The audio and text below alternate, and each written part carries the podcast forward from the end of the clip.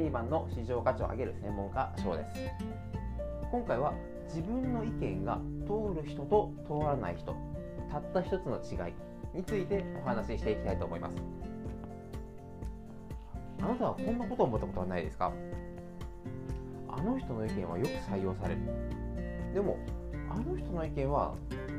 全く採用されないな。これは上司に好かれてるとか？嫌われてるとか？実はそういった好き嫌いではないということを考えたことはありませんか？僕は多くの方からですねあの人は会社に、社長に好かれてるからとかあの人は特別だからという話を聞いたり相談をいただくことが結構あります。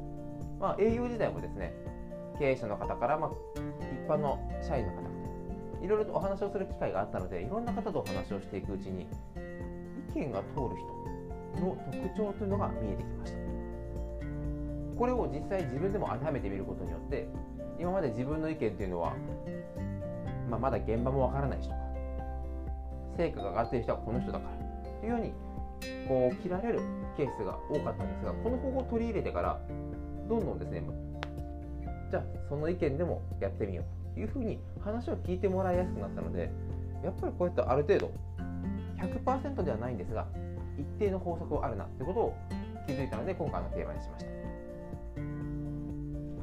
もうこの答えもシンプルです。意思決定者は誰か。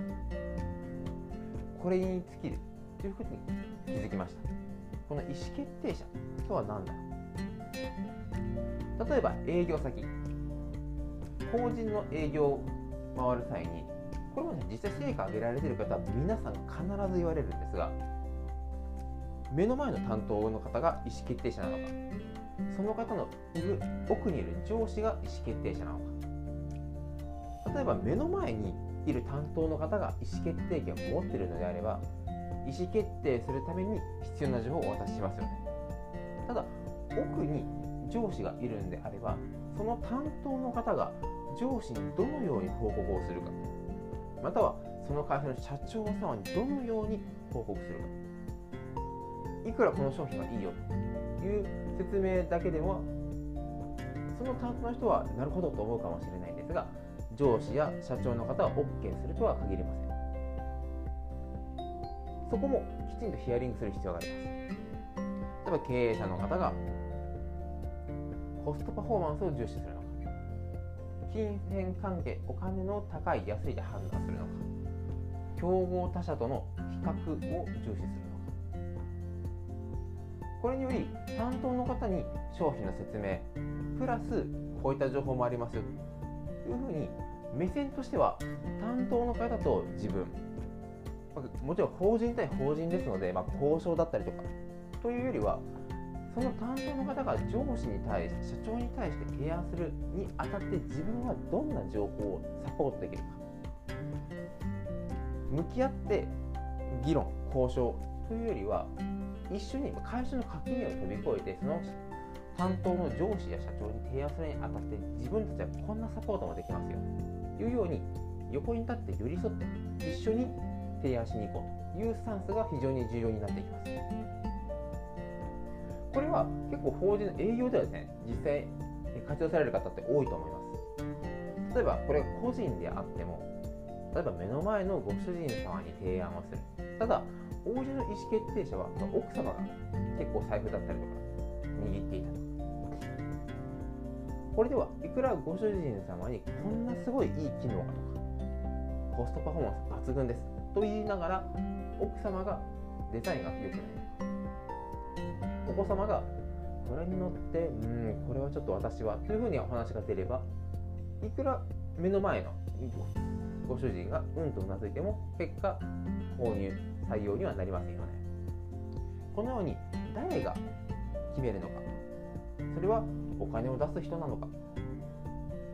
実際利用する方なのか。それはそれぞれのご家庭でしたり法人様によって変わっていきます。そこを見極めずにこの商品はいいんですよ。うちはこんなサービスがあって。というように自分の言いたいこと伝えたいことをご了承しているとなかなか成果につながりません。その人は自分の意見は全く採用されないということになってしまいます。これは営業だけではなくて会社内企業内でも全く同じことが起きています。逆に営業じゃない方が、まあ、身内だしとか仲間だからということで結構なあなあになってしまいがち。会社の中でも例えば自分の意見をこういうふうに変えていったらいいと思いますっていう話をするときにも目の前の担当上司の方が意思決定権を持っている。本当に変えるにあたって誰の協力が必要なのか。考えたことはあるでしょうか。これは自分は相手の立場に立って考えてる。よというように自分は大丈夫と思った方こそ要注意です。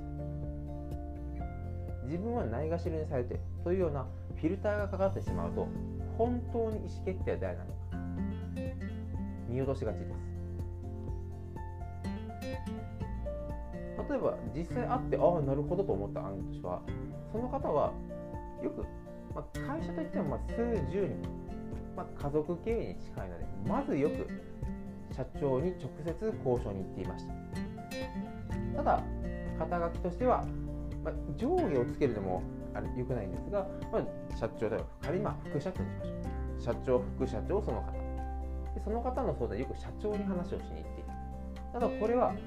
それをすることによって副社長あまり気持ちとしては良くない実際現場で動いているのは副社長自身なんですがその自分を飛び越えて社長に話をする。でもちろん社長の立場から見ても会社の雰囲気とかすごい気にします。ですので副社長は全く話を知らないけど提案が出てくる。そうするとどうしても副社長の考えとか意見を聞いてしまうとなかなか意見は採用されることはありません。ですのでむしろ一緒に副社長とどうやったら社長を説得できるかというふうに巻き込んでしまう。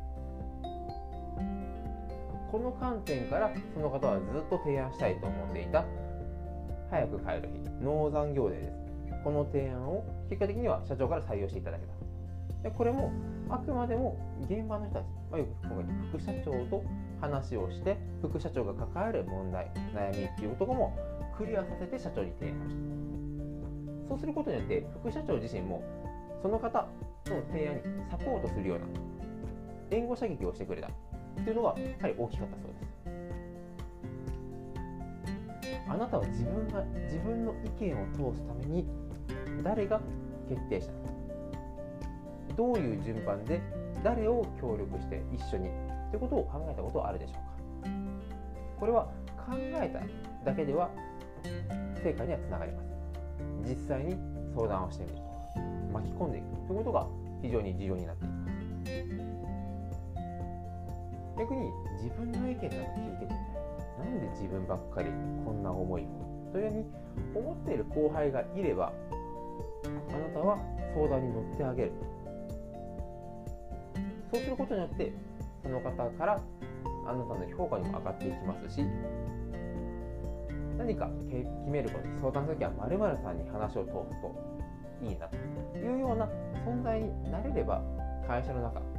いろいろな必要な情報があなたに集まっていきます。やはり今の時代情報が集まるというのは非常に強力な武器になります。意思決定だったり何か物事を始めるにあたっても重要になっていきます。ですのでこういった情報が集まるような周りから信頼されるような方というのは今後の会社の組織運営でも非常に重要になっていきますので自然と市場価値は上がっていきます。あなたは自分だけの案を通すか。他の人も巻き込んで通りやすい意見を出すこれもあなたの判断一つで変わっていきますのでこれからぜひぜひこういった誰が決定するのか。誰の話を聞くべきなのか相談するべきなのかということをテーマに